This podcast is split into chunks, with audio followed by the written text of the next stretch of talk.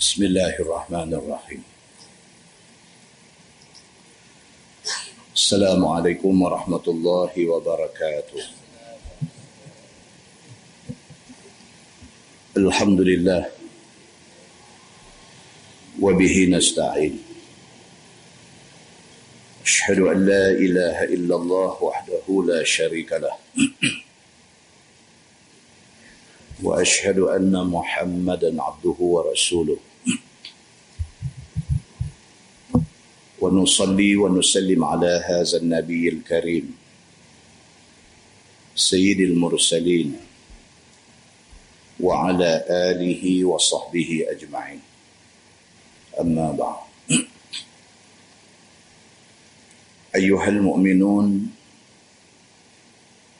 اتقوا الله أوصيكم وإياي بتقوى الله. بسم الله الرحمن الرحيم. السلام عليكم ورحمة الله وبركاته. الحمد لله. وبه نستعين. أشهد أن لا إله إلا الله وحده لا شريك له. وأشهد أن محمدا عبده ورسوله. ونصلي ونسلم على هذا النبي الكريم. سيد المرسلين.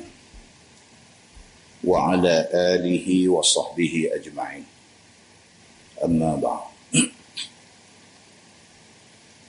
أيها المؤمنون اتقوا الله. أوصيكم وإياي بتقوى الله فقد فاز المتقون Muslimin dan muslimat mudah-mudahan dirahmati Allah Subhanahu wa taala. Di dalam sebuah hadis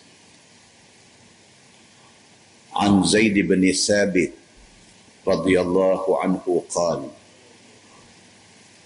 سمعت رسول الله صلى الله عليه وسلم يقول من كانت الدنيا همة فرق الله عليه أمره وجعل فقره بين عينيه ولم يأته من الدنيا إلا ما كتب له. ومن كانت الآخرة نيته جمع الله له أمره وجعل غناه في قلبه وأتته الدنيا وهي راغمة أو كما قال هذه صحيح رواية ابن ماجه. Daripada Zaid bin Sabit radhiyallahu an. Kata dia aku dengar Nabi sallallahu alaihi wasallam bersabda. Sabda Nabi man kanatid dunya hamma farraqallahu alaihi amrah. Sabda Nabi sallallahu alaihi wasallam Nabi kata barang siapa yang cita-citanya ataupun yang penting di dalam hidupnya dunia. Bang siapa yang celek mata ingat dunia sampai nak pejam mata tidur ingat dunia. Bang siapa yang dunia itu sangat important dalam hidup dia.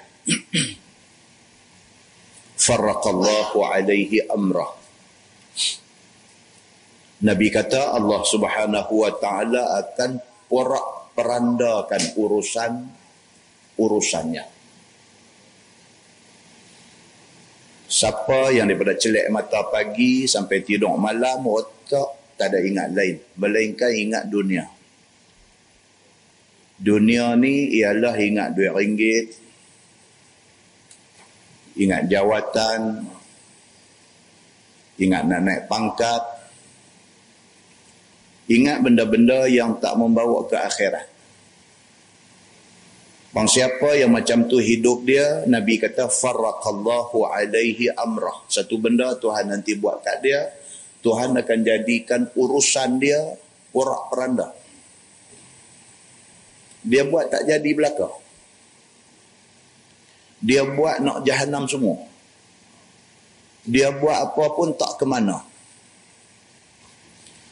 Wa ja'ala faqrahu baina 'ainaihi Nabi kata bahkan Allah akan jadikan di antara dua mata dia kefakiran. Maknanya dapat seribu tak cukup, dapat lima ribu tak cukup, dapat sepuluh ribu tak cukup, dapat dua puluh ribu sebulan tak cukup. Pasal apa dia ni jadi macam ni? Seribu tak cukup tak apa. Tapi lima ribu tak cukup. Sepuluh ribu tak cukup. Lima belah ribu tak cukup. Dua puluh ribu tak cukup. Pasal apa dia ni jadi macam ni? Nabi kata, وَجَعَلَ فَقْرَهُ بَيْنَ عَيْنَيْ Pasal Allah sudah letak kefakiran di antara dua mata dia. Dia rasa tak cukup kita dengar dia dapat pendapatan sebulan 15 ribu. Kita kata oh banyaknya. Bagi dia tak cukup. Pasal apa dia jadi tak cukup? Pasal dia dalam diri dia dalam hidup dia dalam mimpi dia dalam jaga dia dunia yang dia ligat. Maka orang yang macam ni waja'ala faqrahu baina ainai Allah letak kefakiran di antara dua mata dia walam ya'tihi minad dunya illa ma kutibalah nabi kata dan Allah akan bagi ke dia ni panggu ataupun bahagian dia atas dunia takat mana yang dituliskan untuk dia.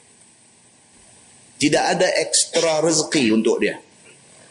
Tidak ada bonus daripada Allah kepada dia. Banyak mana yang ditulis banyak mana yang ditakdirkan banyak tu aja Tuhan akan bagi wa man kanatil akhiratu niyatah kata nabi dan bang siapa yang akhirat itu yang menjadi niat dia? Dia buat apa pun dia kerja kerajaan ke dia buat menyaga ke dia buat apa pun dalam dunia ni niat dia nak cari rezeki nak cari keredaan Allah Subhanahu wa taala. Dia buat bendang. Dia buat bendang ni pasal apa? Pasal nak sara keluarga dan pasal boleh keluar zakat. Dalam seratus orang, dalam seribu orang ada seorang. Macam ni, tak ramai. Di antara tujuan, di antara sebab pasal apa dia buat bendang, di antara sebabnya ialah supaya dia dapat peluang untuk keluar zakat. Kerana zakat itu ibadah. Nabi kata wa man kanatil akhiratu niyatah. Bang siapa yang akhirat itu yang menjadi niat dia, yang terselit dalam hati dia, yang duk tersimpan dalam hati dia ni apa dia? Dia nak cari keredaan Allah. Kalau dia jadi menteri pun dia nak cari keredaan Allah. Kalau dia jadi DO pun dia nak cari keredaan Allah. Kalau dia jadi guru besar sekolah pun dia nak cari keredaan Allah. Kalau dia jadi guru, dia cikgu pun dia nak cari keredaan Allah. Jama'allahu lahu amrah. Nabi kata satu benda Tuhan janji dekat dia, Tuhan akan jadikan urusan dia beres semua. Kalau Allah itu keutamaan dalam hidup dia, kalau keredaan Allah itu yang diburu, yang dicari oleh dia, Allah janji wa jama'allahu lahu amrah. Allah akan jadikan urusan dia, kerja dia beres. Dia tak ada serabut, dia tak ada semak perut. Dia buat kerja, jadi. وَجَعَلَ غِنَاهُ فِي قَلْبِهِ Nabi kata bahkan Allah jadikan dia satu orang yang kaya jiwa. Satu orang yang kaya hati. Satu orang yang mempunyai sifat kana'ah. Satu orang yang Tuhan bagi apa ke dia? Dia puas hati.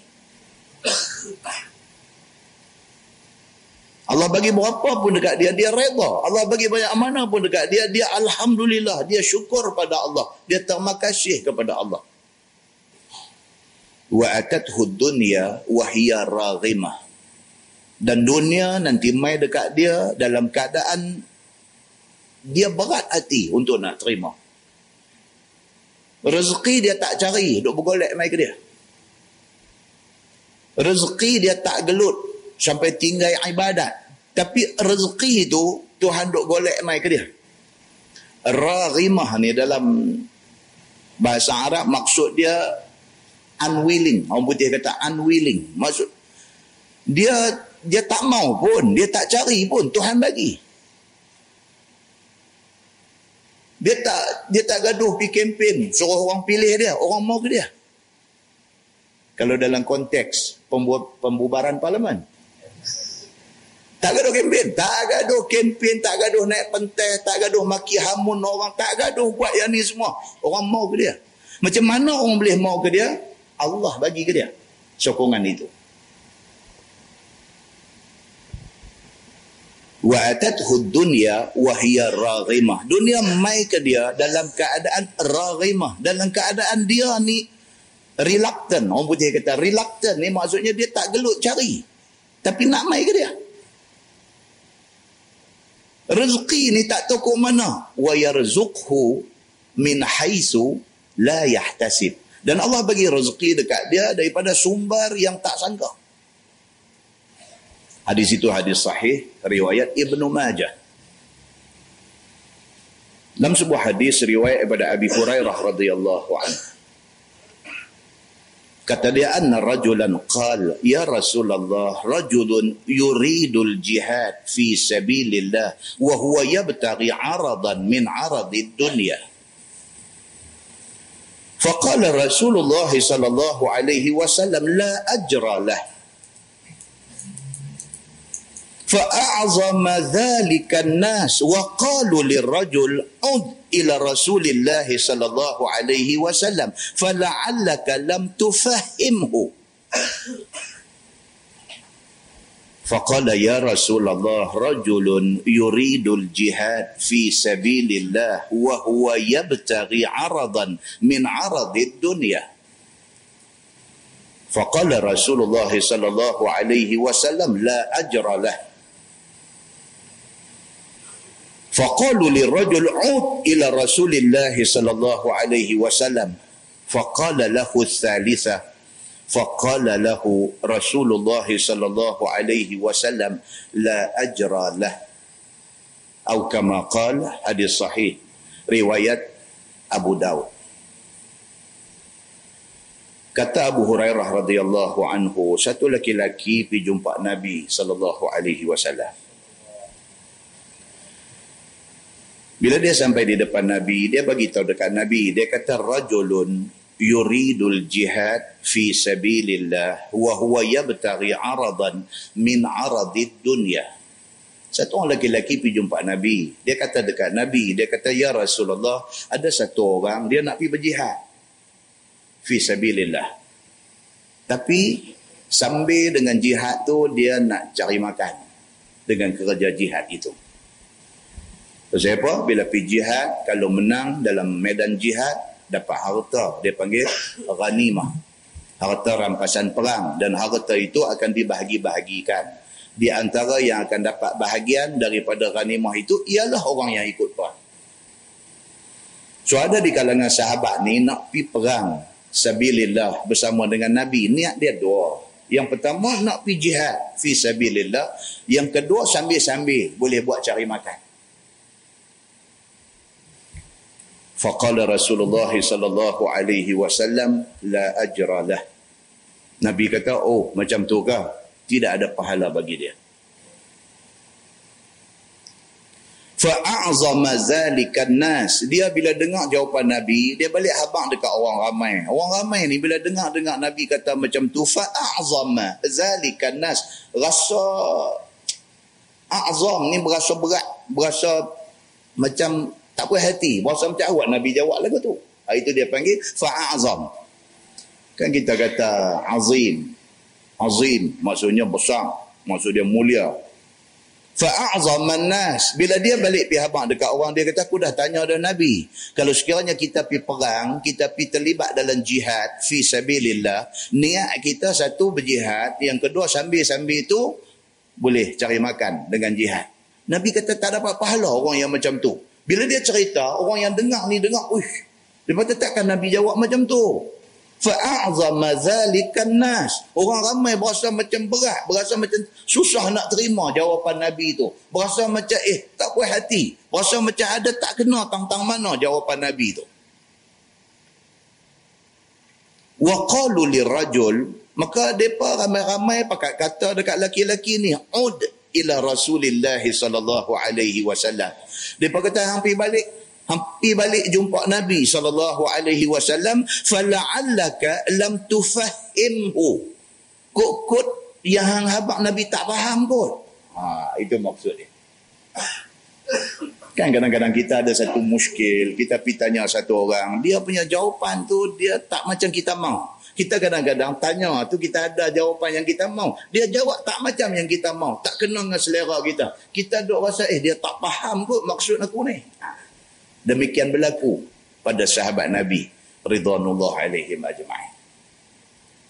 Dia kata dekat dia ud ila Rasulillah sallallahu alaihi wasallam. Hampir balik jumpa Nabi, hampir jumpa Nabi balik, hampir cerita lagi sekali dekat Nabi. Fala'allaka lam tufahimhu. Kok-kok Nabi tak faham kot maksud yang sebenar ni. Hang terang lagu mana dekat Nabi ni. Kok Nabi salah faham kot. Nabi jawab macam tu. Faqala ya Rasulullah rajulun yuridul jihad fi sabilillah wa huwa yabtaghi aradan min aradid dunya. Dia pergi lagi sekali jumpa Nabi, dia ulang benda yang sama. Dia kata, Ya Rasulullah, ada satu sahabat ni. Dia nak ikut pergi perang sabilillah tapi sambil dengan nak ikut pergi perang tu dia ingat dia boleh cari makan dengan benda tu. Dan kebanyakan ada sebahagian orang kan? Ngaji agama.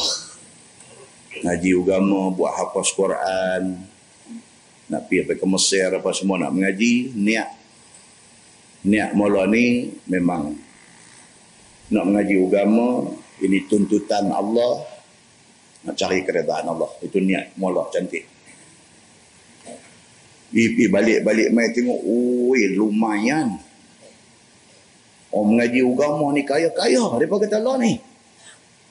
Orang mengaji agama ni, ui, nampak hidup senang. Dia tak macam orang dulu. Orang dulu kalau ustaz-ustaz mengaji agama ni, Allah, laih nampak. Naik basikal pun, magat tak ada. Rakap pun tak ada. Tinggal mesti.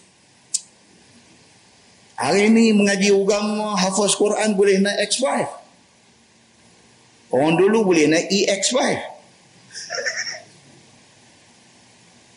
Maka di kalangan ibu bapa pun nak bagi anak mengaji agama, nak bagi anak jadi figure agama yang terkenal pasal apa? Pasal agama pun boleh, Quran pun hafal, duit pun boleh. Ah, ha, dia nampak begitu.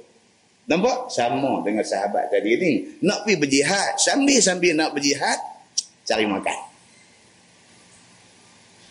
Dia pergi dekat Nabi, dia cerita balik benda ni kepada Nabi sallallahu alaihi wasallam. Faqala Nabi sallallahu alaihi wasallam, la ajra lah. Nabi kita tak ada pahala dia ni. Dua kali tanya, jawapan sama. Faqalu lirajul ud ila Rasulillah sallallahu alaihi wasallam. Dia balik dekat orang ramai, abang, depa kata dah dah dah hampir lagi sekali tanya Nabi, ah, abang betul-betul tak mungkin dia kata pi berjihad pada jalan Allah tak ada pahala. Tak mungkin. Pimai-pimai kalau sekiranya dia pergi berjihad dia akan dapat juga bahagian dalam ghanimah. Dan macam mana yang boleh tak dapat pahala ni hang terang bagi Nabi faham benda ni. Faqala lahu salisah. Maka dia pun pergi balik jumpa Nabi kali ketiga. Habaq lagi sekali kepada Nabi sallallahu alaihi wasallam. Faqala Rasulullah sallallahu alaihi wasallam lah. Nabi kata kat dia lagi sekali, la ajra lahu. Nabi kata tak ada pahala. Muslimin dan muslimat yang dirahmati Allah sekalian. Kesimpulannya apa dia kata? Yang pertama, nak ikhlas dalam buat amalan kan senang. Kan senang. Kita nak ikhlas di dalam amalan yang kita buat bukan senang. Kadang-kadang permulaannya ikhlas tiba-tiba tengah jalan hilang ikhlas itu Mula-mula ikhlas. Mula-mula nak pergi mengaji ni memang niat ikhlas. Aku nak mengaji agama, aku balik esok aku nak berdakwah. Ikhlas. Halfway, dah jadi lain lah. Pasal apa? Pasal dunia. Pasal dunia. Pasal nampak habuan tu. Maka nak men, nak mendapat satu amal ikhlas itu bukan senang. Kerana itu dalam Quran Tuhan kata apa? Tuhan cerita tentang manusia yang bakal disesatkan oleh syaitan. Tuhan cerita kata iblis syaitan sumpah depan Tuhan dia kata fabi izzatik demi kemuliaanmu ya Allah la ughwiyannahum ajma'in. Syaitan kata depan Tuhan dia kata aku akan pastikan depa ni anak cucu Adam manusia ni aku akan sesatkan depa semua illa ibadaka minhumul mukhlasin. Syaitan kata dekat Tuhan, melainkan kalau mereka ni ikhlas sungguh, aku tak payah buat apa. Muslimin dan muslimat yang dirahmati Allah sekalian, daripada hadis yang kita baca, dapatlah kita faham bahawa sedaya upaya, kok mana cerita pun cuba, cuba bagi ikhlas apa yang kita buat. Dalam sebuah hadis riwayat daripada Uqbah bin Amir radhiyallahu anhu. Dia kata an Nabi sallallahu alaihi wasallam qal Iza ra'aita Allah yu'ti al-'abda min ad-dunya 'ala ma'asihi ma yuhibbu fa inna ma huwa istidraj. ثم تلا رسول الله صلى الله عليه وسلم فلما نسوا ما ذكروا به فتحنا عليهم أبواب كل شيء. حتى إذا فرحوا بما أوتوا أخذناهم بغتة فإذا هم مبلسون. صدق الله العظيم أو كما قال. Daripada Uqbah bin Amir radhiyallahu an dia kata Nabi sallallahu alaihi wasallam bersabda Nabi kata iza ra'aita Allah yu'til 'abda min ad-dunya 'ala ma'asihi ma yuhibbu fa innama huwa istidraj. Nabi kata kalaulah hampa tengok Allah Subhanahu wa taala bagi kepada satu-satu hamba dia di dunia yang kuat buat dosa. Kalaulah sekiranya hampa tengok dalam pada hampa duduk hidup dalam dunia ni, hampa tengok ada manusia, dia ni ahli maksiat. Jahat. Maksiat cukup kuat. Tapi dia mau apa Tuhan bagi. Eh, kita tengok dia ni bukan setakat orang Islam, tapi kuat maksiat. Kapiang pula lagi. Bukan orang Islam pun, kapiang. Tapi buat apa pun jadi. Nabi kata kalaulah hampa pernah tengok benda ni di atas dunia. Satu orang kapiang tapi buat apa pun jadi. Satu orang Islam tapi maksiat cukup kuat tapi buat apa pun jadi. Fa innama huwa istidraj. Nabi kata ketahuilah itu dipanggil istidraj. Istidraj maksudnya apa?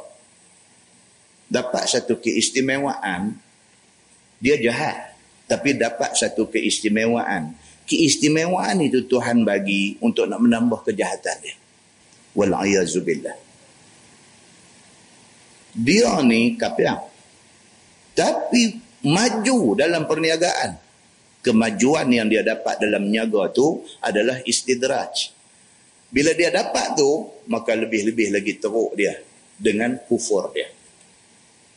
Dia orang Islam tapi ya Allah akbar dengan minum arak, dengan berzina, dengan buat maksiat terang-terang, dengan buat maksiat orang tak nampak esok mai cerita kat orang kata semalam dia buat bagian-bagian benda dan sebagainya.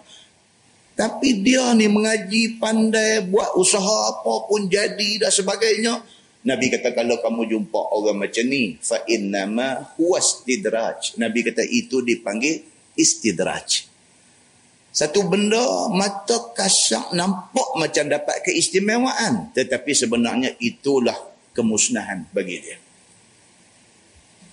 summa tala Rasulullah sallallahu alaihi wasallam kemudian Nabi baca sepotong ayat Quran surah Al-An'am ayat 44 Allah berfirman falamma nasu ma zukkiru bih fatahna alaihim abwab kulli shay.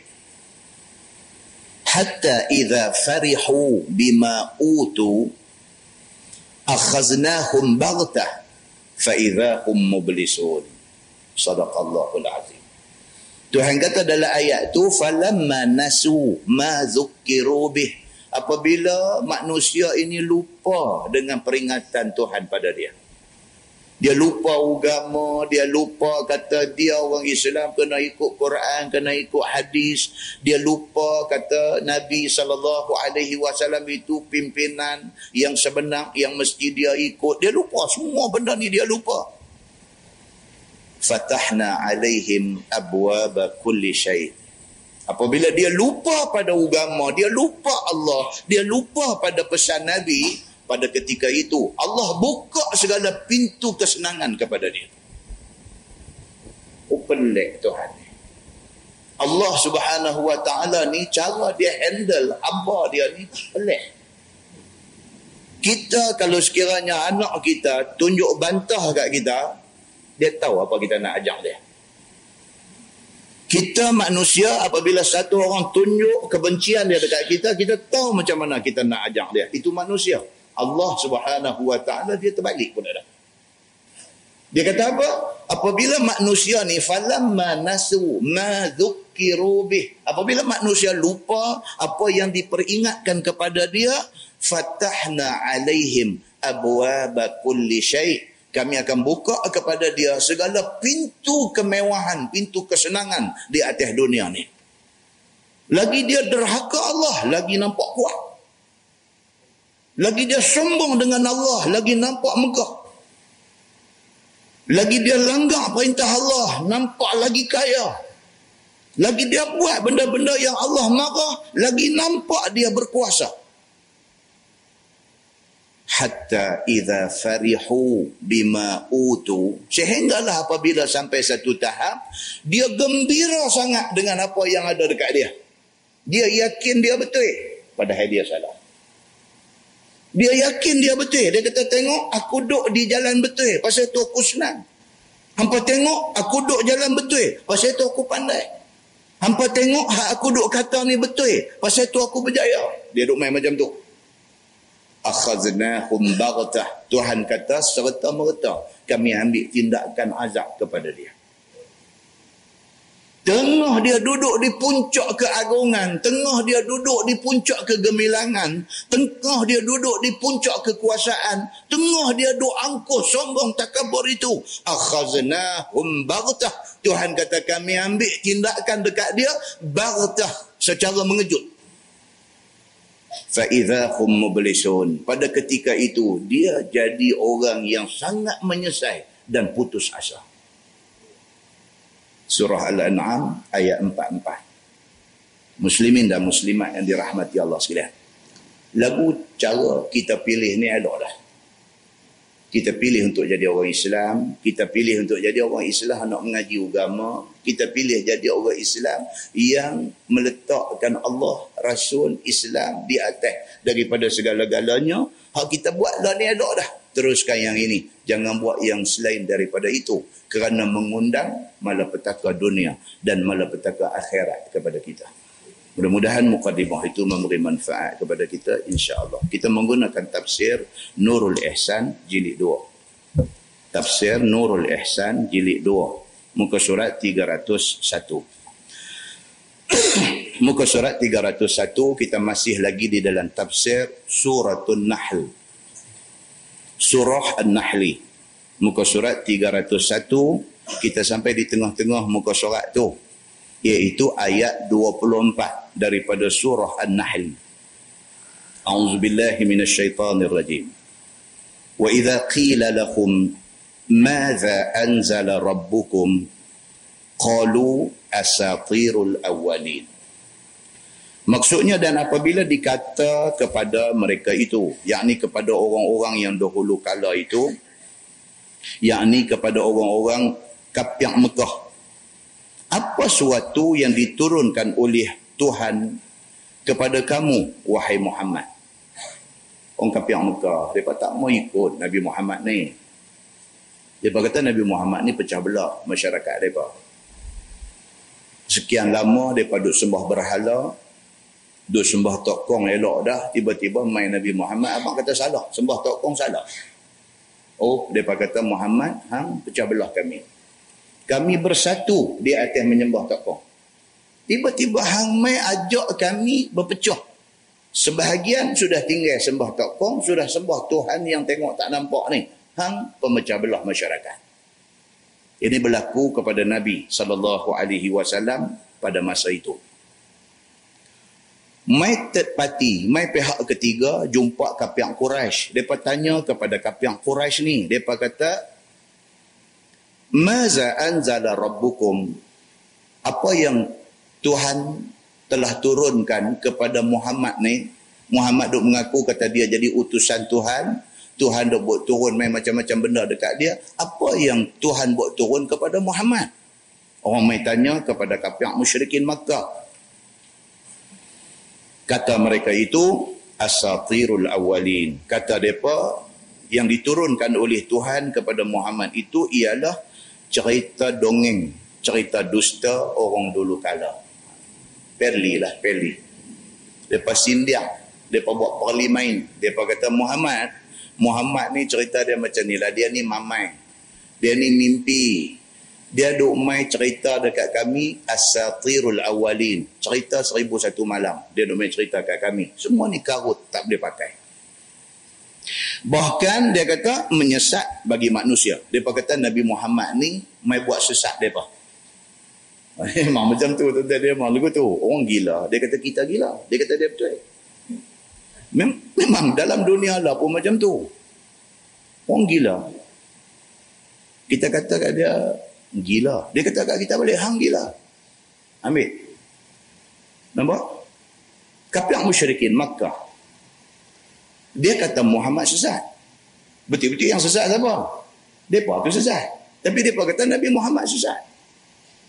Nabi Muhammad ajak mereka supaya beriman kepada Allah subhanahu wa ta'ala. Mereka kata Nabi Muhammad pecah belah masyarakat. Mereka tidak kata Nabi betul. Mereka kata mereka betul. Mereka kata Nabi salah. Dan begitulah keadaan sampai akhir zaman. Benda ni dia akan repeat, dia akan repeat, dia akan ulang, dia akan ulang. Muslimin dan muslimat yang dirahmati Allah sekalian. Firman Allah subhanahu wa ta'ala liyahmilu awzarahum kamilah akibat daripada kata-kata mereka itu maka mereka terpaksa menanggung akan segala dosa mereka itu dengan sempurna. Allah Subhanahu wa taala kata kerana kapiak musyrikin Makkah depa kata Quran yang duk turun dekat nabi itu cerita dongeng. Kerana depa kata lagu tu depa mengambil tanggungjawab untuk menanggung dosa secara komplit. Berdosa sungguh depa ni. Pasal apa? Pasal depa buat main-main dengan Quran Allah buat turun Quran kepada Nabi untuk bagi tahu dekat mereka. Mereka kata Quran itu cerita dongeng. Kerana mereka kata macam tu, mereka kena bertanggungjawab di atas kata-kata mereka. Mereka kena responsible di atas setiap perkataan yang mereka keluar. Mereka hina Allah, mereka hina Nabi, mereka hina Quran. Tanggungjawab itu mereka kena ambil kamilatan secara sempurna. firman Allah yaumal qiyamah yakni pada hari kiamat nanti. Wa min auzari alladhina yudhillunahum bighairi ilmin. Dan mereka kena tanggung segala dosa mereka yang menyesat mereka itu yang diikut akan mereka itu. Yakni dosa orang yang mengikut dengan tiada ilmu. Bukan sahaja depa cakap lagu tu depa berdosa kalau ada orang ikut cakap depa depa menanggung dosa orang yang ikut tu juga. Bahan dia cakap dia dah berdosa. Cakap dia tu ada orang ikut. Orang yang ikut tu berapa ramai, dosa orang yang ikut tu mai atas kepala dia juga. Itu sebab tuan-tuan, kita bila nak bercakap, apatah lagi nak bercakap tentang hal agama. Cakap bagi betul-betul. Cakap bagi betul-betul. Orang tanya kita, tanya pendapat kita, apa komen uh, tuan tentang apa ni hukum hudud. Bolehkah kita implement di Malaysia yang masyarakat majmuk ni? Orang tanya kita, misalnya orang tanya macam tu. Itu soal agama. Itu soal mai daripada Quran, daripada hadis Nabi sallallahu alaihi wasallam. Kalau tak tahu nak jawab, saya no comment sebab saya pun tak faham elok benda ni. Selamat. Pido jawab dengan muka macam lagu macam nak peli-peli lagu tu. Pido cakap bagus lah. Kalau lah sana benda tu habis orang Islam pakai kudung tangan habis lah. Tak ada nak kerja, tak ada cari makan lah. Buat gelap Habis. Cakap dia tu pula, ada pula orang yang dengar ni sokong. Oh betul dia ni jawab cantik. Logik cukup cantik. Kita mau orang macam ni lah. Orang tu berdosa, dia berdosa, dosa orang yang ikut dia pun dia kena tanggung. Ini ayat ni nak abang benda tu. Bila dia main benda-benda macam ni, bukan ada apa. Dia nak peringat kita. Dia nak peringat kita bila main perkara yang menyentuh tentang agama. Tak reti, jangan ulah. Cakap saya, no comment. Saya pun ditanya orang yang lebih tahu. Selamat. Bila pi ulah, ulasan tu pula menghina Allah subhanahu wa ta'ala. Habis kita. Habis. Muslimin dan muslimat yang dirahmati Allah sekalian. Demikianlah hal orang tanya benda. Yang kecil-kecil pun orang main tanya kata ni saya nak tanya tuan betul-betul lah ni. Janggut ni kira betul-betul macam mana? Simple punya benda aja simple punya. Hang nak tahu janggut tahu tak mau tahu sudah. Orang main tanya dia betul-betul janggut ni kira macam mana? Dia kata janggut ni kira lu tu dah kira kambing pun ada janggut juga bergelak kakak-kakak jangan janganlah macam tu Orang main tanya satu simple-simple punya benda. Bahkan kadang-kadang dipandang hina oleh sebahagian orang. Main tanya dia ni, saya nak tanya betul-betul ni, kayu sugi ni, kayu sugi ni apa? Main tanya dia. Dia kata, lah ni lagu ni lah. Dia kata, dulu, dia kata zaman Nabi dulu, mana ada ni oral B, punya beruh gigi apa semua, tak ada. Jadi, mereka pakai kayu tu lah, kayu siwa tu, kayu sugi tu. Zaman lah dah ada oral B, dah ada apa-apa, tu sah lah. Dia benda tu pengocong. Dia jawab macam tu. Jangan lah. Contoh yang kita bawa ni adalah contoh yang berlegar-legar dalam masyarakat. Contoh yang hidup di dalam masyarakat yang orang yang tak reti tapi nak tebiang dia jawab juga. Yang akhirnya benda tu ni yang ayat Quran duk bagi tahu. Hang jawab macam tu hang menghina sunnah Nabi sallallahu alaihi wasallam. Dah satu dosa ada orang pi percaya pi ikut pi pakai apa yang hang jawab. Dosa orang yang percaya yang ikut yang pakai juga hang kena tanggung. Juga hang kena tanggung. Begitu. Baik Kemudian dia kata apa? Dibalas azab dengan tiada kurang daripada dosanya dan setengah dosa orang yang ikut akan dia. Sabda Nabi sallallahu alaihi wasallam, barang siapa mula jalan satu kebajikan, maka baginya pahala dan pahala orang yang kerja dan ikut dia. Demikianlah juga halnya dengan kejahatan. Itu hadis yang kita selalu baca. hadis daripada Jarir bin Abdullah radhiyallahu anhu. Dia kata ja'a nasun min al-a'rab ila Rasulillah sallallahu alaihi wasallam. Alaihi musuf fara'a su'a halihim. قد أصابتهم حاجة فحس الناس على الصدقة فأبطأوا عنه حتى رؤي ذلك في وجهه قال جرير ثم إن رجلا من الأنصار جاء بصرة من ورق ثم جاء آخر ثم تتابعوا حتى عرف السرور في وجهه. فقال رسول الله صلى الله عليه وسلم من سن في الإسلام سنة حسنة فعمل بها بعده كتب له مثل أجر من عمل بها ولا ينقص من أجورهم شيء. ومن سن في الإسلام سنة سيئة فعمل بها ba'dah كتب عليه مثل wizr من amila بها لا ينقص من أوزارهم شيء. أو كما قال hadis صحيح رواية Imam مسلم ini penjelasan kepada hadis yang ditulis dalam kitab tadi. Kata Jarir satu hari mai sekumpulan orang Arab. Arab ni badui. Badui ni susah lah nah. Ha.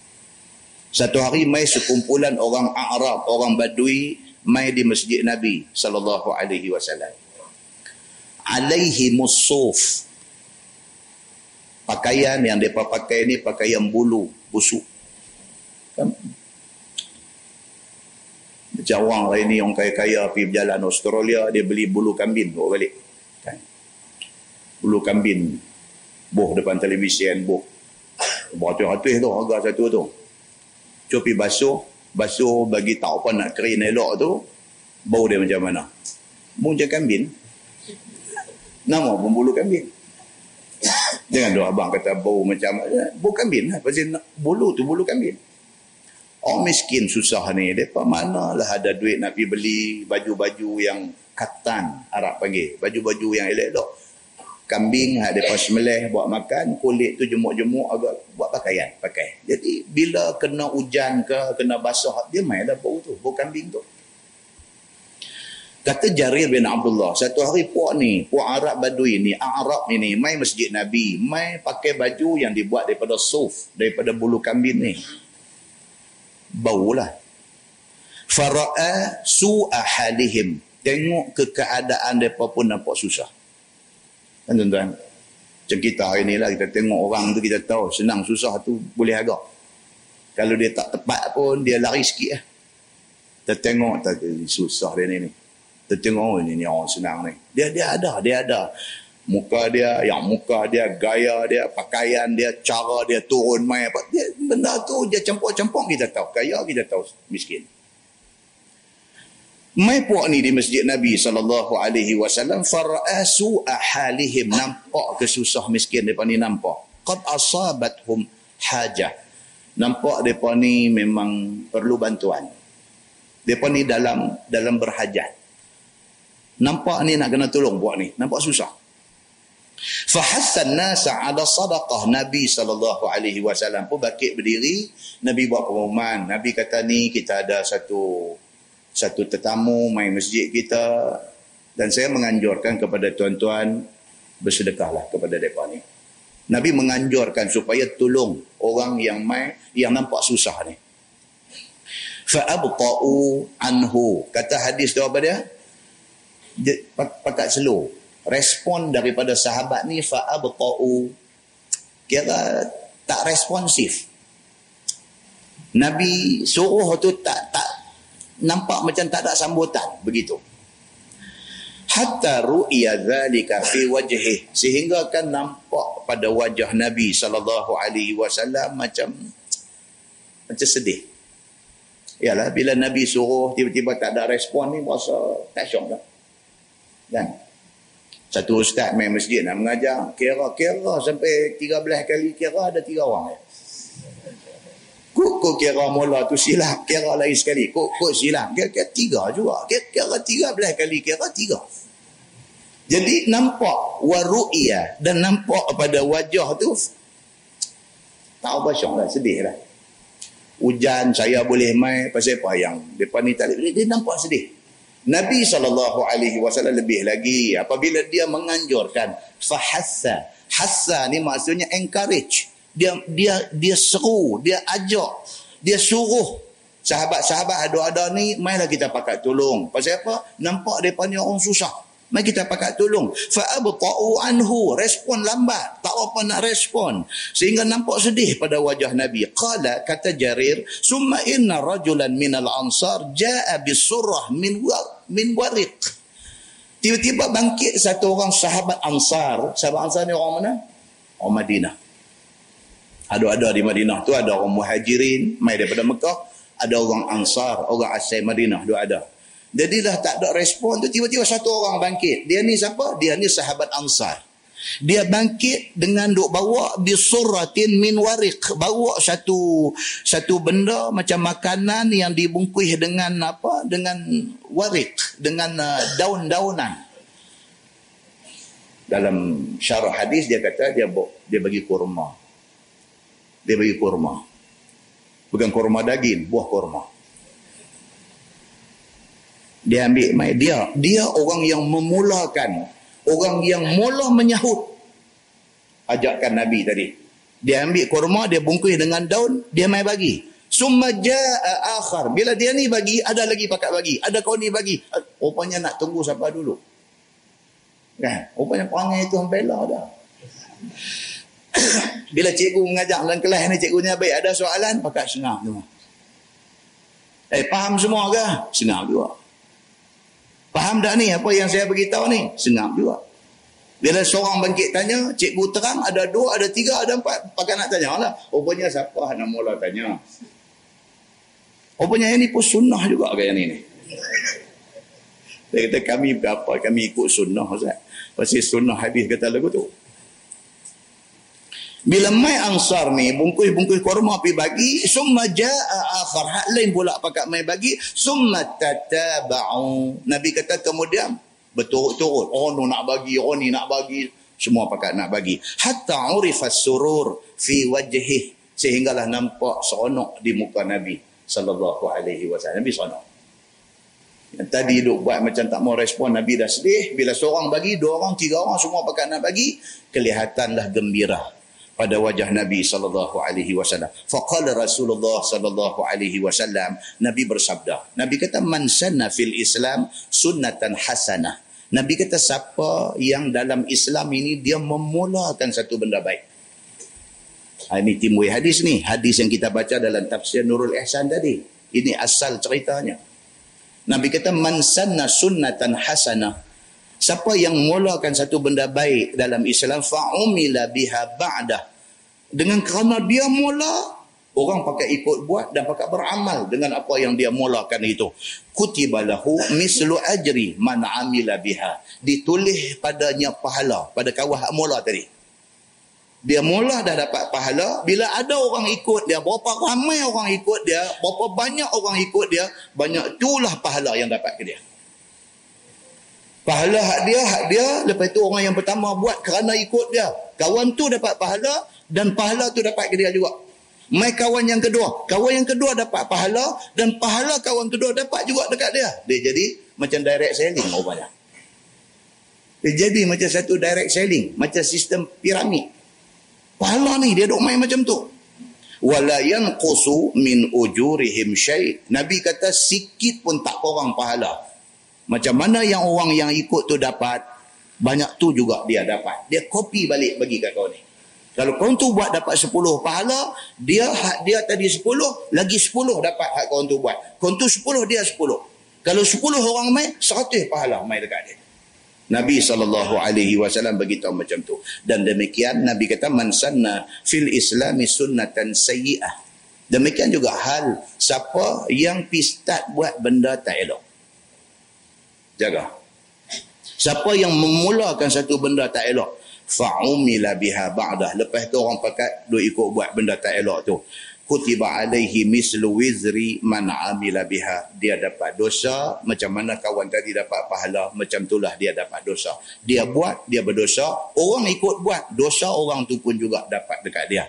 La yanqusu min auzarihim syai. Tak kurang sikit pun dosa sama macam mana orang yang kendian buat demikianlah duk pi ke dia tak kurang sikit pun. Muslimin dan muslimat yang dirahmati Allah. Itu sebab dalam hadis Nabi kata sebuah hadis riwayat Abdullah dia kata qala Nabi sallallahu alaihi wasallam laisa min nafsin tuqtalu zulman.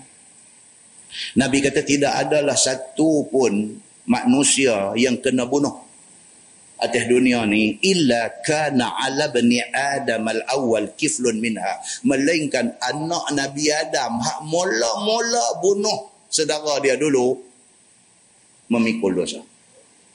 Siapa dia? Yang bunuh Qabil. Qabil bunuh siapa? Bunuh Habil. Qabil bunuh saudara dia Habil. Dialah manusia yang pertama memulakan pembunuhan di atas muka bumi ini. Nabi saw dalam hadis Bukhari yang kita baca tak hadis Bukhari, hadis yang paling sahih Nabi sallallahu alaihi wasallam kata apa? Laisa min nafsin tuqtalu zulman. Tidaklah satu manusia yang dibunuh secara zalim illa kana ala bani adam al awal melainkan ke atas anak Nabi Adam mula dulu ni kiflun minha dapat satu panggu dosa. Hari ini tuan-tuan kalau di Amerika Syarikat dia kira second. Within second satu pembunuhan. Di Amerika Syarikat hari ini pembunuhan yang duk jadi ni bunuh secara zalim ni pembunuhan ni jadi dia kira second aja. Dia tak kira minit lah. Dalam second ada berapa pembunuhan jadi. Kita pun dia duk main lah benda macam ni. Kerana jegir aja, kena jegir mata dekat mak rempik ya dia main pukul mati.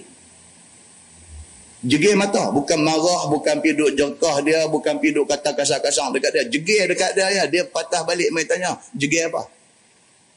Dia jadi gitu. Dia jadi darah ni, dia jadi lagu mana tu. Dia panas. Dia kata apa? Jegir-jegir apa? Dah, kita kata, kita cakap elok. Kita kata, dah, eh, bawa motor ni lah. Kata, janganlah duk. Preh minyak lagu tu. Aku nak preh, peduli apa? Dia jawab tu kat kita kita kata ada hormat lah orang tua-tua sikit dia lepas helmet main sebiji atas muka. Jatuh terjun di tepi parit tu meninggal kawan yang tegur ni. Dia jadi macam tu keadaan dia jadi tak elok dia jadi jiwa tak tenteram. Dia jiwa ada jiwa kacau muslimin dan muslimat yang dirahmati Allah sekalian. Berlakunya benda tu dosa dia bunuh kawan tu satu. No anak Nabi Adam no sangkut juga dengan mak rempit ni sangkut juga Pasal apa? Pasal dia lah orang yang introduce pembunuhan. Yang memperkenalkan bunuh orang di atas muka bumi ini. Hadis itu hadis sahih. Riwayat Al-Bukhari. Muslimin dan muslimat yang dirahmati Allah sekalian. Sambung ayat tadi. Dia kata apa? Firman Allah. Ala sa'ama yazirun. Ketahuilah olehmu sejahat barang yang tanggung mereka itu daripada dosa. Maksudnya apa? Itulah seburuk-buruk dosa yang kena tanggung ke atas orang yang memulakan benda jahat ke atas manusia. Kerana dia pergi perkenal satu benda jahat atas dunia ni orang pakai ikut buat. Selagi mana orang duk buat benda yang dia perkenalkan, selagi itulah dia duk tanggung dosa dan itulah seburuk-buruk tempat dia di hari akhirat esok. Firman Allah, "Qad makkara allazina min qablihim." Sungguh telah buat makar oleh segala kafir yang dahulu daripada mereka itu. Allah Subhanahu wa taala kata apa? Sebenarnya cerita buat makar, buat rosak, buat jahat atas muka bumi ini bukan mula zaman Nabi Muhammad. Daripada dulu-dulu. Daripada Nabi dulu-dulu ni. Dah ada orang jahat. Tuhan kata. Iaitu seperti mana Namrud bin Kanaan. Dia kata seperti mana Namrud. Namrud bin Kanaan ini juga satu contoh satu figure satu individu yang jahat dan jahat dia disebut dalam Quran adalah hadis Nabi sallallahu alaihi wasallam. Jahat Namrud ini sampai ke tahap apa dia? Bakang dia akan Nabi Ibrahim dahsyat. Jahat dia ni sampai ke tahap apa? Bukan setakat Namrud tak ikut seruan Nabi Ibrahim, bukan setakat tak ikut. Bukan setakat dia tak ikut, dia bunuh Nabi Ibrahim. Bahkan dia tak ikut dan dia bunuh Nabi Ibrahim dengan cara nak bakar Nabi Ibrahim. Woi, sampai macam tu. Tapi Allah Subhanahu Wa Taala tidak bagi izin kepada dia untuk nak tunai kehendak hati jahat dia. Tapi dia tu, dia tu, dia tak ikut dan dia nak bunuh Nabi Ibrahim. Dan dia pilih cara bunuh tu pula, dia pilih dengan nak bakar Nabi Ibrahim dalam api. Makna cukup jahat. Ini yang kata Namrud ni cukup jahat. Baik, dia kata apa? Namrud itu bina sorh. Sorhun. Sorh ni maksud dia apa? Sorh dalam bahasa Arab ni maksudnya satu bangunan besar. Huge. Satu huge building. Satu bangunan yang zaman tu tak ada. Bangunan seumpama tu tak ada. Hebat bangunan yang dia bina ni. Ha, sorh ataupun burj dalam bahasa Arab juga sebut burj. Kan kita tengok di apa? Di Dubai tu. Dia panggil burj. Burjun. Barajim. Kalau tuan-tuan pergi Mekah, Madinah ni, hotel-hotel dia buat nama burj. Burj sultan dia panggil. Oh dengar oi ini gamak sultan dua kot. Masih usul tengok Allah akbar keadaan dalam dia. Nama dia bubuh burj. Burj makna dia tower makna dia uh, menara menara. Uh, di Dubai itu dia panggil burj Dubai. Lepas itu ubah buah nama burj khalifah. Mula-mula buah nama burj Dubai menara Dubai. Lepas itu tengok tak kena. Pasal apa? Pasal Presiden nampak macam tak apa syok. Mesti tak buah nama dia. Dia tukar. Buah nama Burj Khalifah. Khalifah nama dia. Nama pemerintah Dubai. Oh, buah nama Burj Khalifah. Okay. Baik. Zaman ni, zaman yang kita duk baca ni, zaman Namrud tak ada lagi. Bangunan yang sehebat tu. Tower, bangunan besar ni tak ada. Melainkan Namrud lah orang yang mula sekali. Reka bangunan tinggi ni. Ha, bangunan itu menara tinggi naik sampai ke langit supaya di tujuan dia buat menara tu supaya ia dapat naik ke langit dan juga berperang dengan penduduknya. La ilaha illallah yang kata Namrud ni. Tujuan dia buat tu bukan setakat nak tunjuk hebat dia. Tujuan dia buat tu kerana ada orang duk abang kat dia. Kata langit ni ada penduduk dia. Penduduk langit ni siapa dia?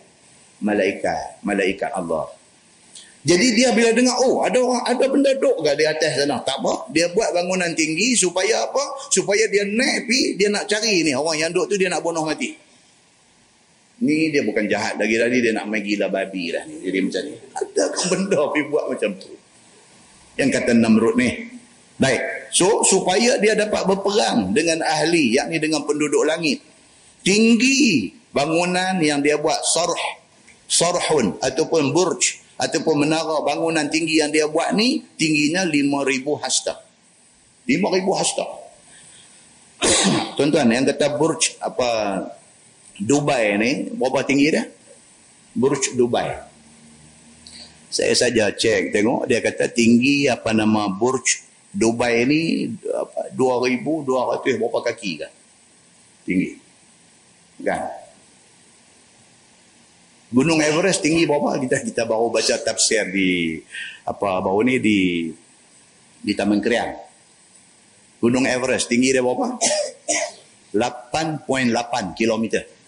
Tinggi Gunung Everest ni 8.8 km. Kita baca tafsir di Taman Krian. Nah, abang kata lagi satu kehebatan ciptaan Allah ni satu tempat dia panggil Jurang Mariana. Tuan balik lagi masuk internet tanya Tuan Haji Google kita. Jurang Mariana. Type itu di Google, saja Google tengok. Jurang Mariana ni di mana? Jurang Mariana ni duduk di sebelah, di sebelah timur Mindanao. Dia nak main geng Sulu ni juga depan ni. Jurang Mariana ni duduk ada sebelah timur Mindanao kedalaman yang kata jurang Mariana ni dia punya dia punya apa kedalaman dia tu apa sebelah kilometer.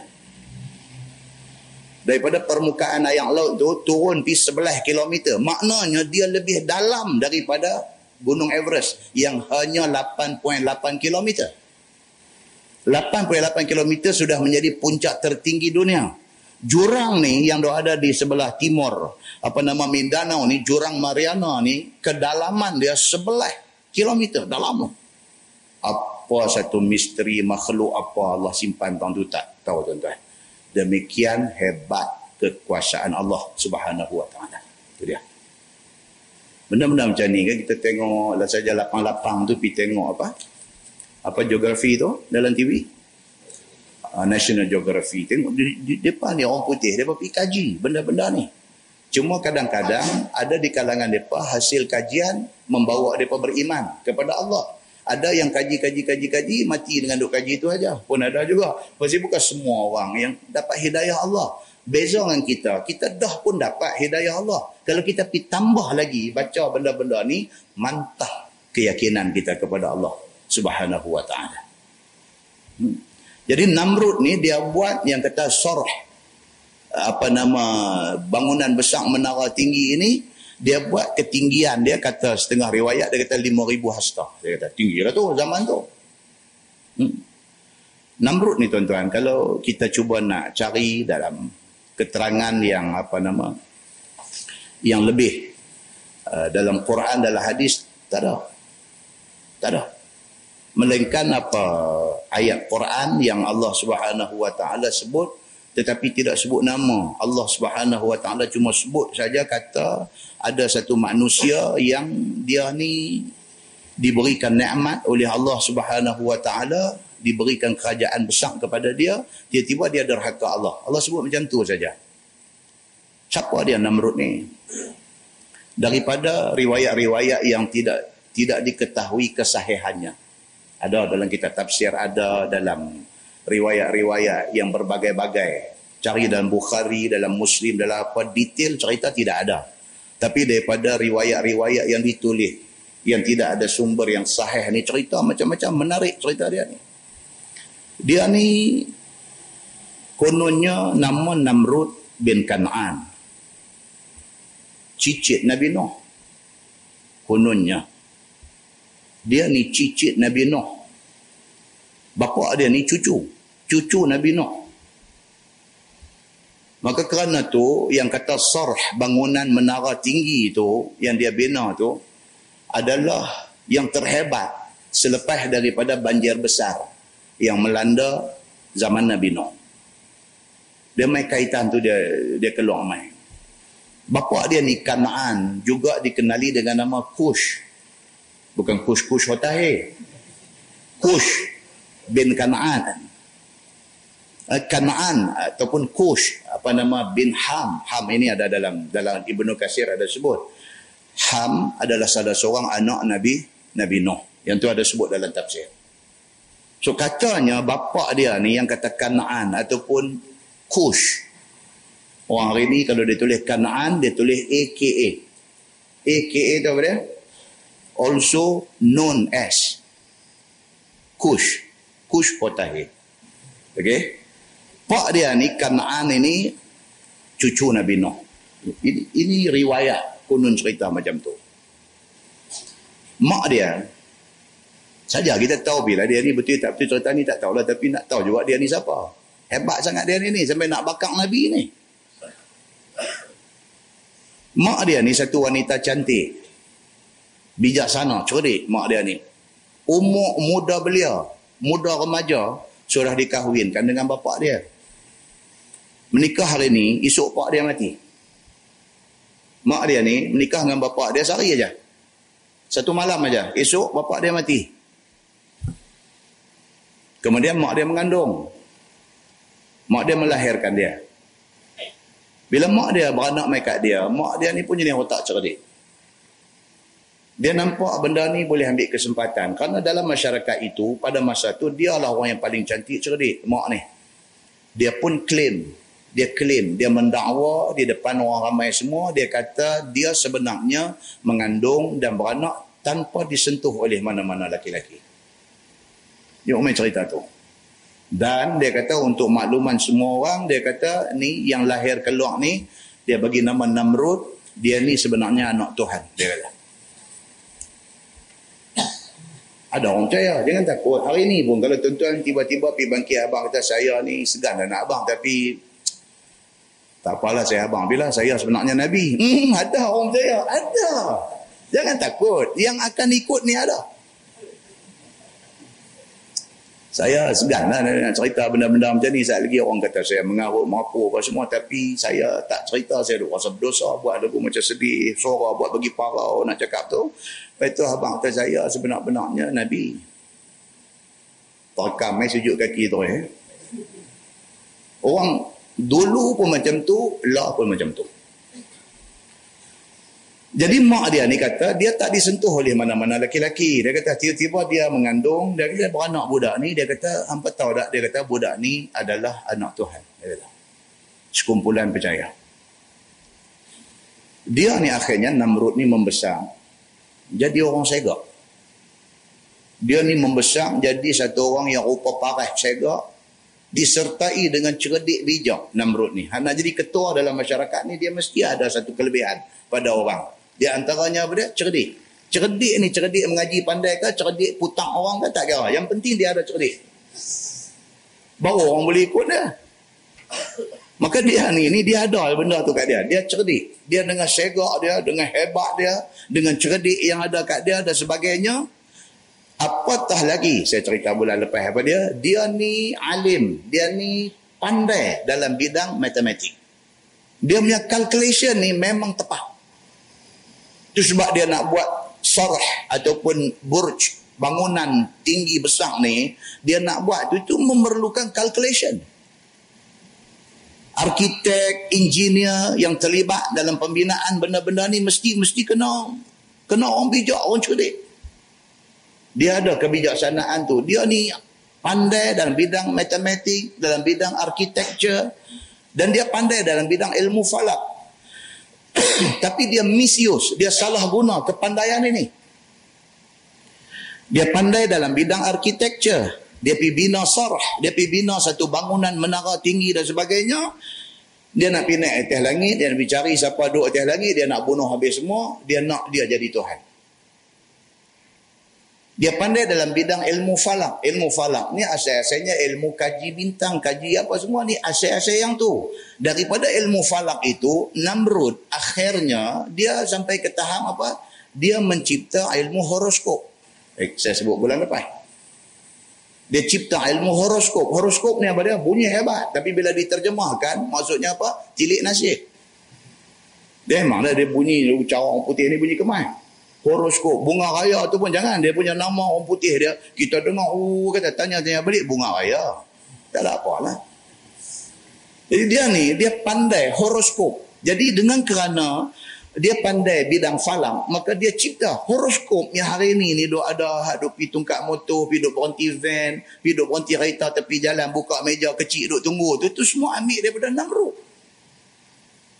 main main tengok tengok tapak tangan belek belek pakai cerai mata tengok buang cerai mata tengok tengok apa semua dia kata hang kalau boleh hari Sabtu ni jangan duk keluar rumah dia abang kat kawan pergi tengok ni dia kata hang kalau boleh hari Sabtu ni jangan duk keluar rumah ya awak pasal apa dia kata hang kalau keluar dia kata hang boleh terlibat satu aksiden yang cukup dahsyat Woi, betul ke?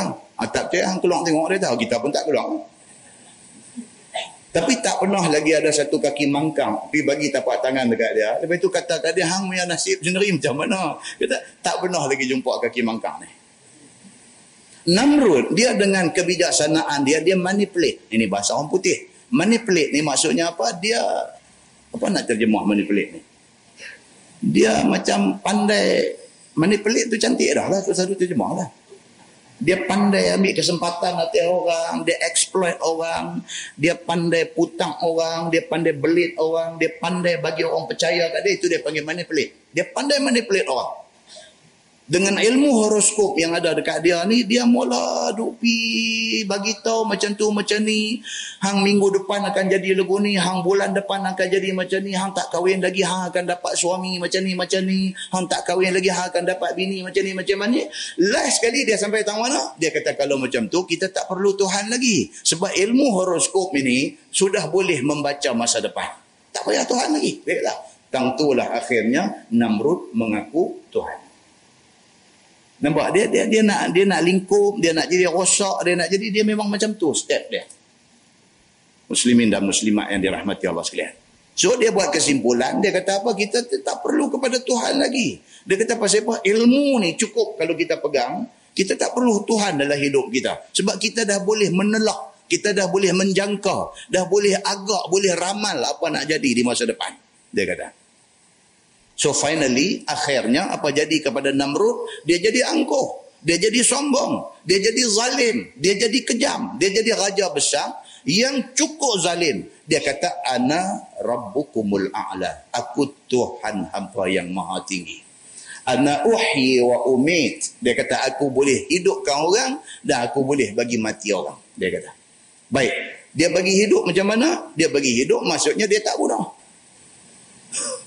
Dia bagi mati maksudnya macam mana? Maksudnya dia bunuh. Jadi dia kata anak wahi wa umit. Aku boleh bagi hidup, boleh bagi mati. Dia kata biar betul, betul. Dia kata dia panggil dua orang mai dekat dia, hak seorang dia pancung. Dia kata tengok anak umit. Aku bagi mati dia. Ha? Balik terima kasih rumah. Aku bagi hidup, dia kata. Kawan ada dengar ni, dengar, dengar sambil hangguk, sambil dengar, sambil hangguk. Dia kata, betul ni, nampak gaya kena sembah dia ni. ni. Jadi Tuhan dia. Tuan-tuan, sentiasa selagi tak kiamat dunia ni, sentiasa akan ada di tengah-tengah masyarakat ni orang yang macam ni. Yang pandai mengambil kesempatan atas kekurang cerdikan orang. Muslimin dan muslimat yang dirahmati Allah sekalian. Maka akhirnya dia mengambil sikap apa dia? Dia menolak seruan Nabi Allah Ibrahim AS. Dia tolak seruan. Dia kata Ibrahim hang tu saduk main merepek ni semua. Tuhan pun kami tak mau ikut. Tambah hang manusia sopan macam kami. Kami tak mau ikut. Apabila Ibrahim cuba nak berhujah dengan dia, apa dia buat? Dia jatuh hukum mati kepada Ibrahim dibakarnya Nabi Ibrahim dalam api. Dan Allah masuk campur. Allah kata ya nar kuni bardan wassalaman ala Ibrahim. Wahai api jadilah kamu sejuk. Bardan bardan sejuk. Kan kita pergi Mekah dua tengok bekas air zam-zam tu dia tulis di situ apa dia? Barid barid tu daripada bard bar maksudnya sejuk. Barid maksudnya ayam sejuk. Ayam tu disejukkan. Barid orang orang Mekah dia kata moyah moyah barid dia kata maksudnya ayam sejuk ayam ais. Okey? So dia kata Allah kata bardan wassalaman ala Ibrahim. Jadilah engkau wahai api sejuk dan selamat ke atas Nabi Allah Ibrahim alaihi salam maka selamat Nabi Allah Ibrahim alaihi salam dalam keangkuhan dia tibalah masa Allah ambil tindakan dekat dia. Tentu ingat balik mukadimah kita tadi? Apa dia? Ayat Quran Tuhan kata apa? Falamma nasu ma dhukkiru bih fatahna alaihim abwaba kulli syai hatta idza farihu bima utu akhaznahum baghtah fa idza hum mublisun. Kita baca awal tadi. Tuhan kata apa? Maka apabila manusia itu lupa akan peringatan Tuhan.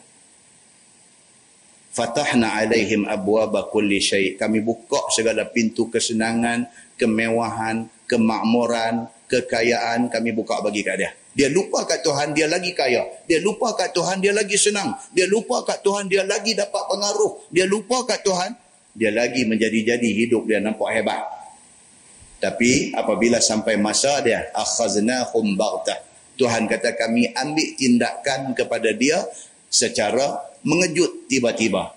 Faidahum mublisun. Ketika itu dia menyesal dan dia putus asa. Demikianlah kena kepada Namrud laknatullah alaih. Dia diserang oleh sekumpulan nyamuk dia dan pengikut dia. Mula-mula Tuhan buat mai nyamuk dalam setengah tafsir kata apa nyamuk ni satu macam punya nyamuk dia serang dia boleh tembus kulit dan badan manusia apa jenis nyamuk tak tahu. Dan didatangkan angin kencang.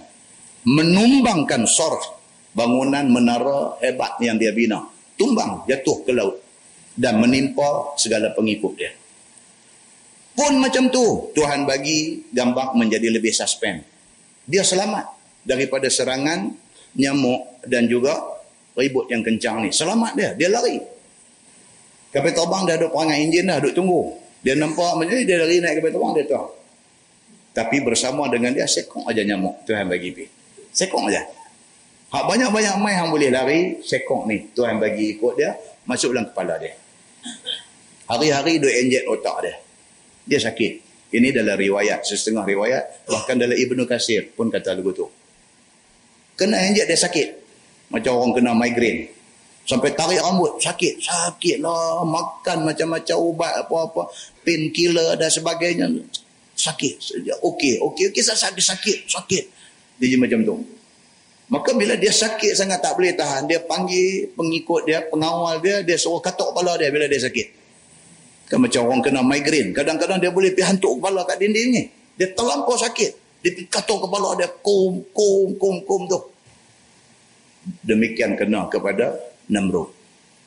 Katuk, katuk, katuk berasa macam okey sikit. Sekali lagi sakit pula dia katuk, dia hantuk kepala dia okey sikit. Lama-lama dia tak mau nak okey. Katuk pun okey, dia suruh bodyguard dia ambil katuk kuat katuk mampu ni. Demikianlah berakhirnya hidup Namrud yang begitu sombong, angkuh, takabur sampai ke tahap kata ana rabbukumul a'la. Aku Tuhan apa yang maha tinggi. Tiba-tiba akhir hidupnya begitu. Itu mengikut setengah riwayat yang tidak dapat dipastikan kesahihan dia. Saja kita dengar dengar pi cerita ni, ambil satu iktibar apa dia? Allah Subhanahu wa taala kalau dia nak ambil tindakan macam mana pun dia boleh buat kepada musuh-musuh dia. Baik firman Allah Subhanahu wa taala fa atallahu bunyanahum minal qawa'id fa kharra alaihim saqfu min fawqihim wa wa atahumul azab min haitsu la yash'urun maka mendatang Allah akan binaan mereka itu daripada qawaid. Qawaid ni maksud dia foundation. Qawaid. Kan budak-budak kalau mengaji bahasa Arab. Anak tuan-tuan masuk sekolah Irsyad, masuk Maktab Mahmud, masuk sekolah agama ni DMW, pergi masuk uh, Al-Mashhur dan sebagainya. Dia akan mengaji Nahu, bahasa Arab. Kitab Nahu tu dia buah nama Al-Qawaid. Al-Qawaid ni maksudnya apa?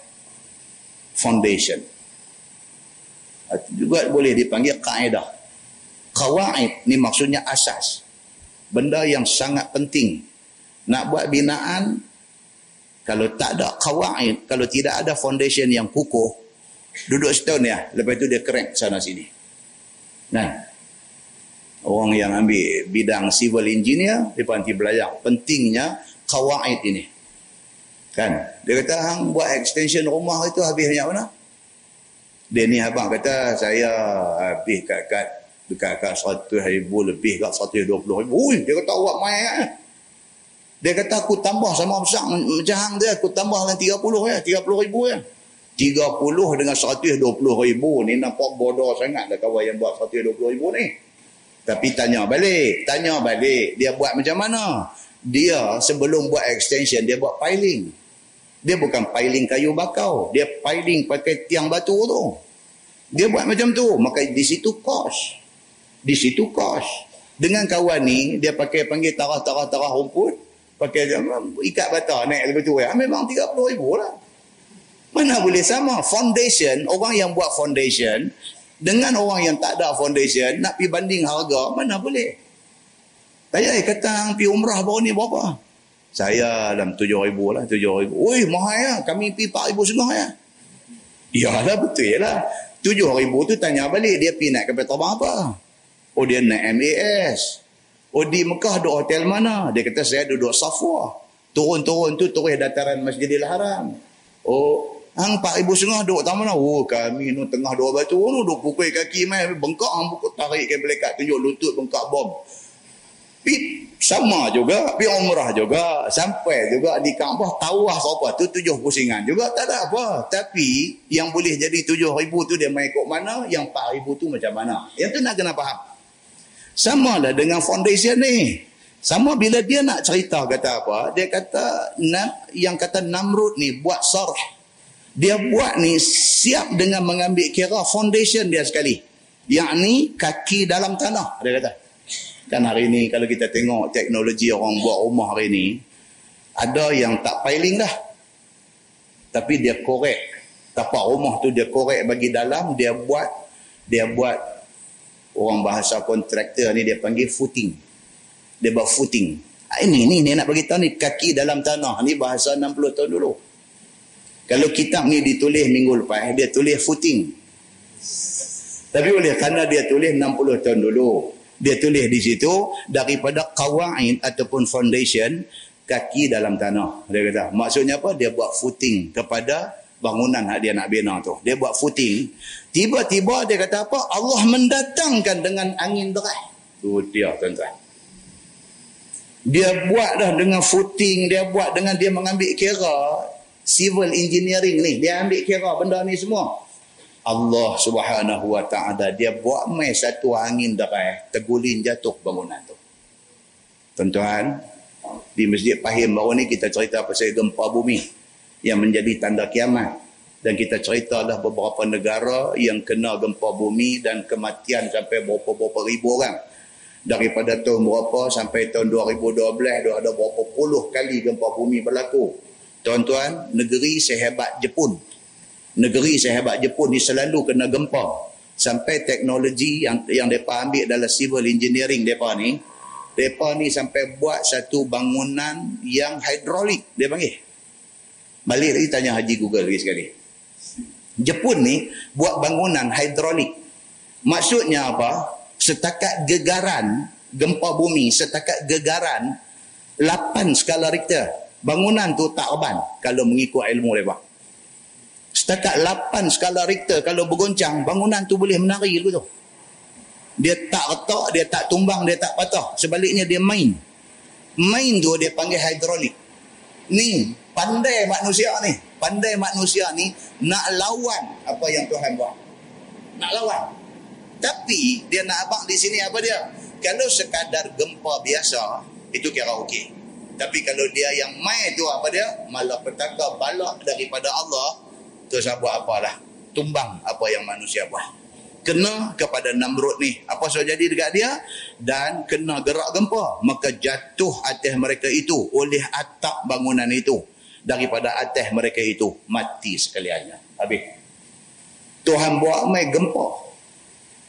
Khasfun dalam bahasa Arab dia panggil khasfun kha sin fa.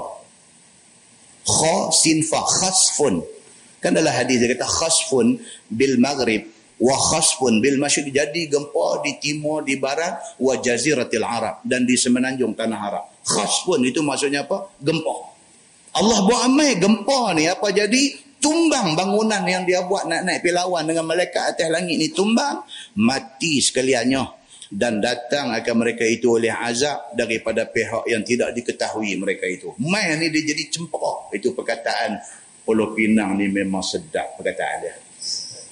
Perkataan tu tuan-tuan tak payah terang panjang. Kita dengar tu Allah puas. Dia kata bila dia mai gempa bumi ni jadi cempaka. Cempaka tu dengar tu. Tak payah cerita dah. Kita nampak dah kecemperaan tu macam mana. Um, weh, tu. Puas. Kan? Kalau kalau perkataan itu disebut dengan bahasa yang amat standard. Kita kata bila dia mai gempa dia jadi cempera. Dia punya tu tak ada. Cempera kata. Memang kita nampak macam mana jadi. Ha, lari sana, lari sini kan. Kita baca ayat Quran di Masjid Fahim tu. Bila Allah subhanahu wa ta'ala buat mai tanda kiamat ni dia jadi macam mana tak kena mak, tak kena pak, tak kena suami, tak kena isteri, tak kena anak, tak kena apa pada masa tu. Itu yang dikatakan jadi cempera, maka mati sekaliannya. Datang akan mereka itu oleh azab daripada pihak yang tidak diketahui.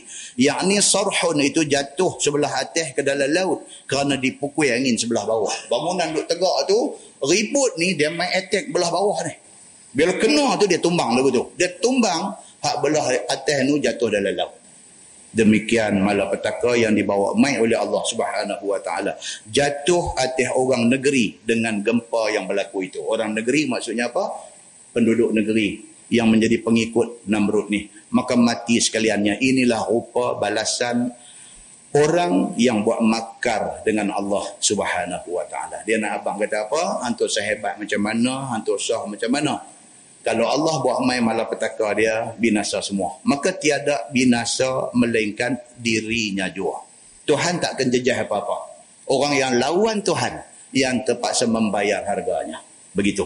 Firman Allah summa yaumal qiyamati yukhzihim. Tak habis lagi atas dunia Allah buat main gempa buat main nyamuk buat main apa musnahkan atas dunia. Wa summa yaumal qiyamati yukhzihim. Kemudian tak cukup dengan azab atas dunia. Di hari kiamat Allah menghina akan mereka itu dengan diazab di neraka. Tak habis lagi. Ingat kot macam tu punya kena atas dunia. Akhirat esok okey dah. Oh dak apa-apanya. Akhirat esok azab neraka pula nanti kena dekat orang yang lawan Tuhan ni. Wa yaqulu aina syurakai allazina kuntum tushaquna fihim.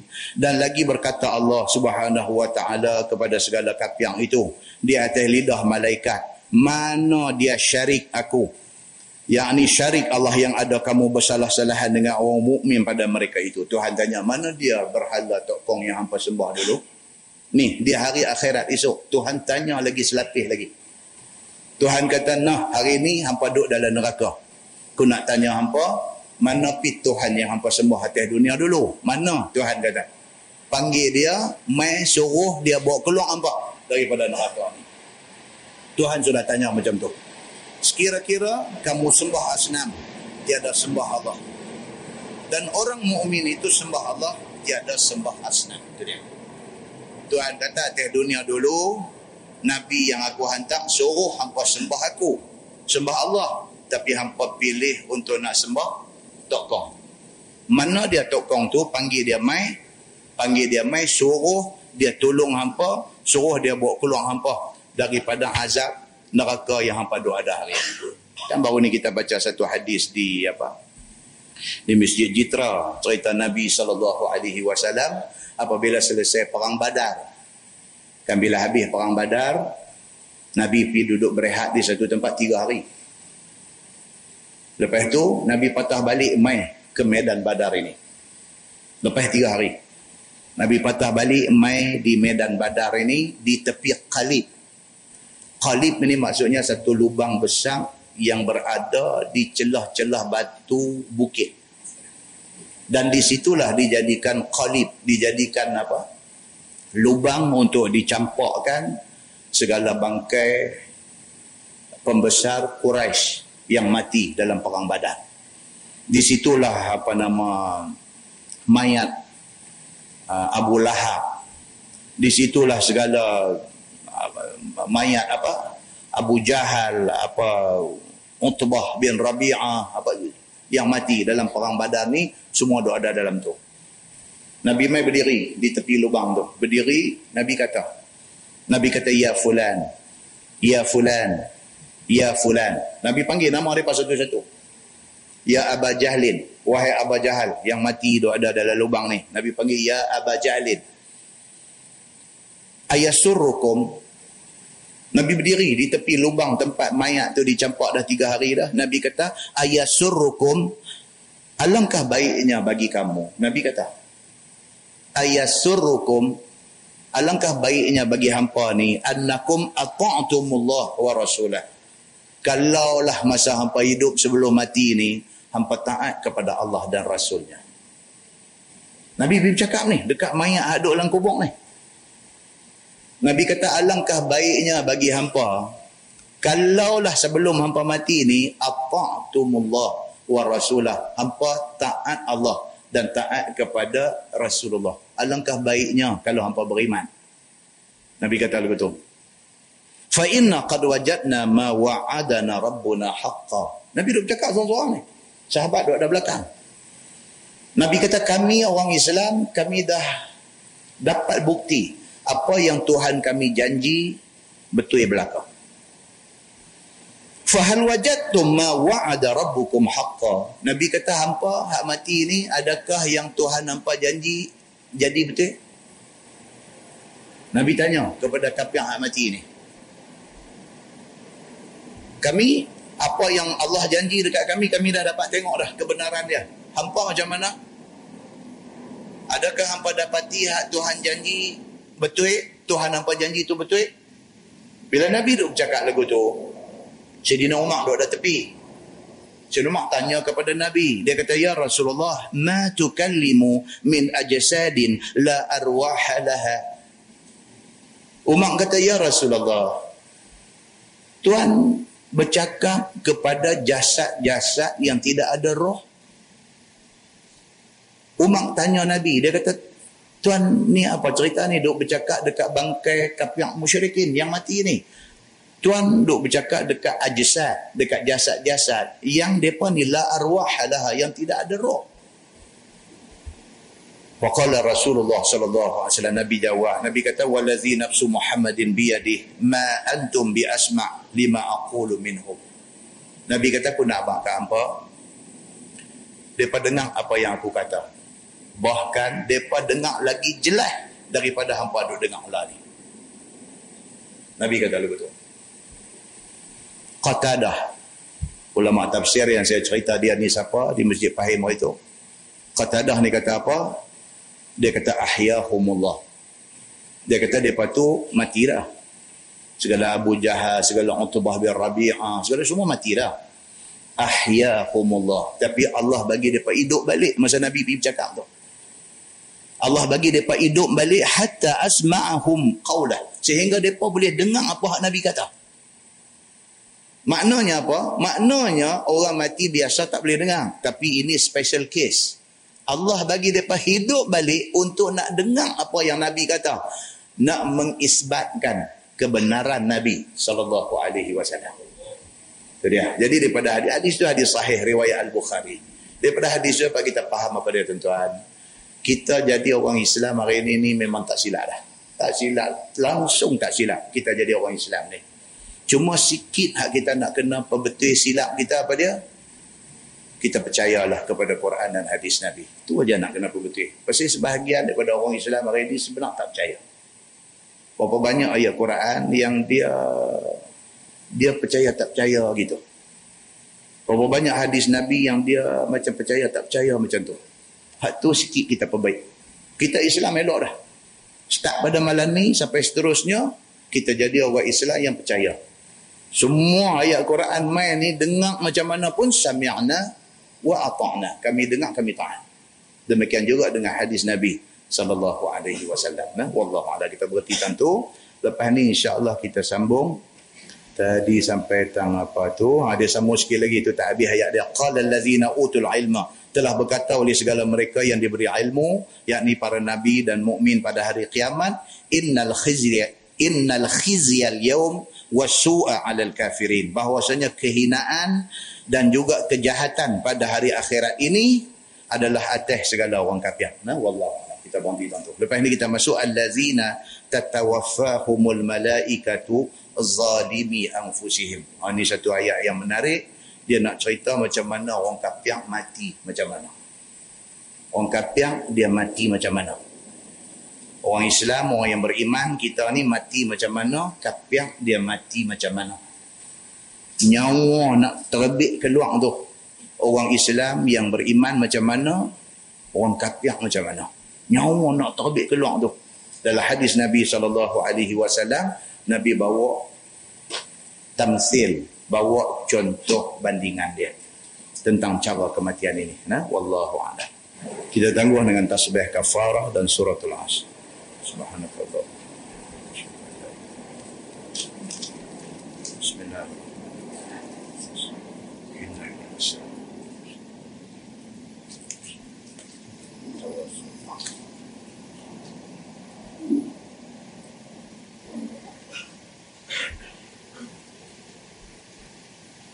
اللهم صل على محمد في الأولين والآخرين وسلم رضي الله تبارك وتعالى عن سادتنا أصحاب سيدنا رسول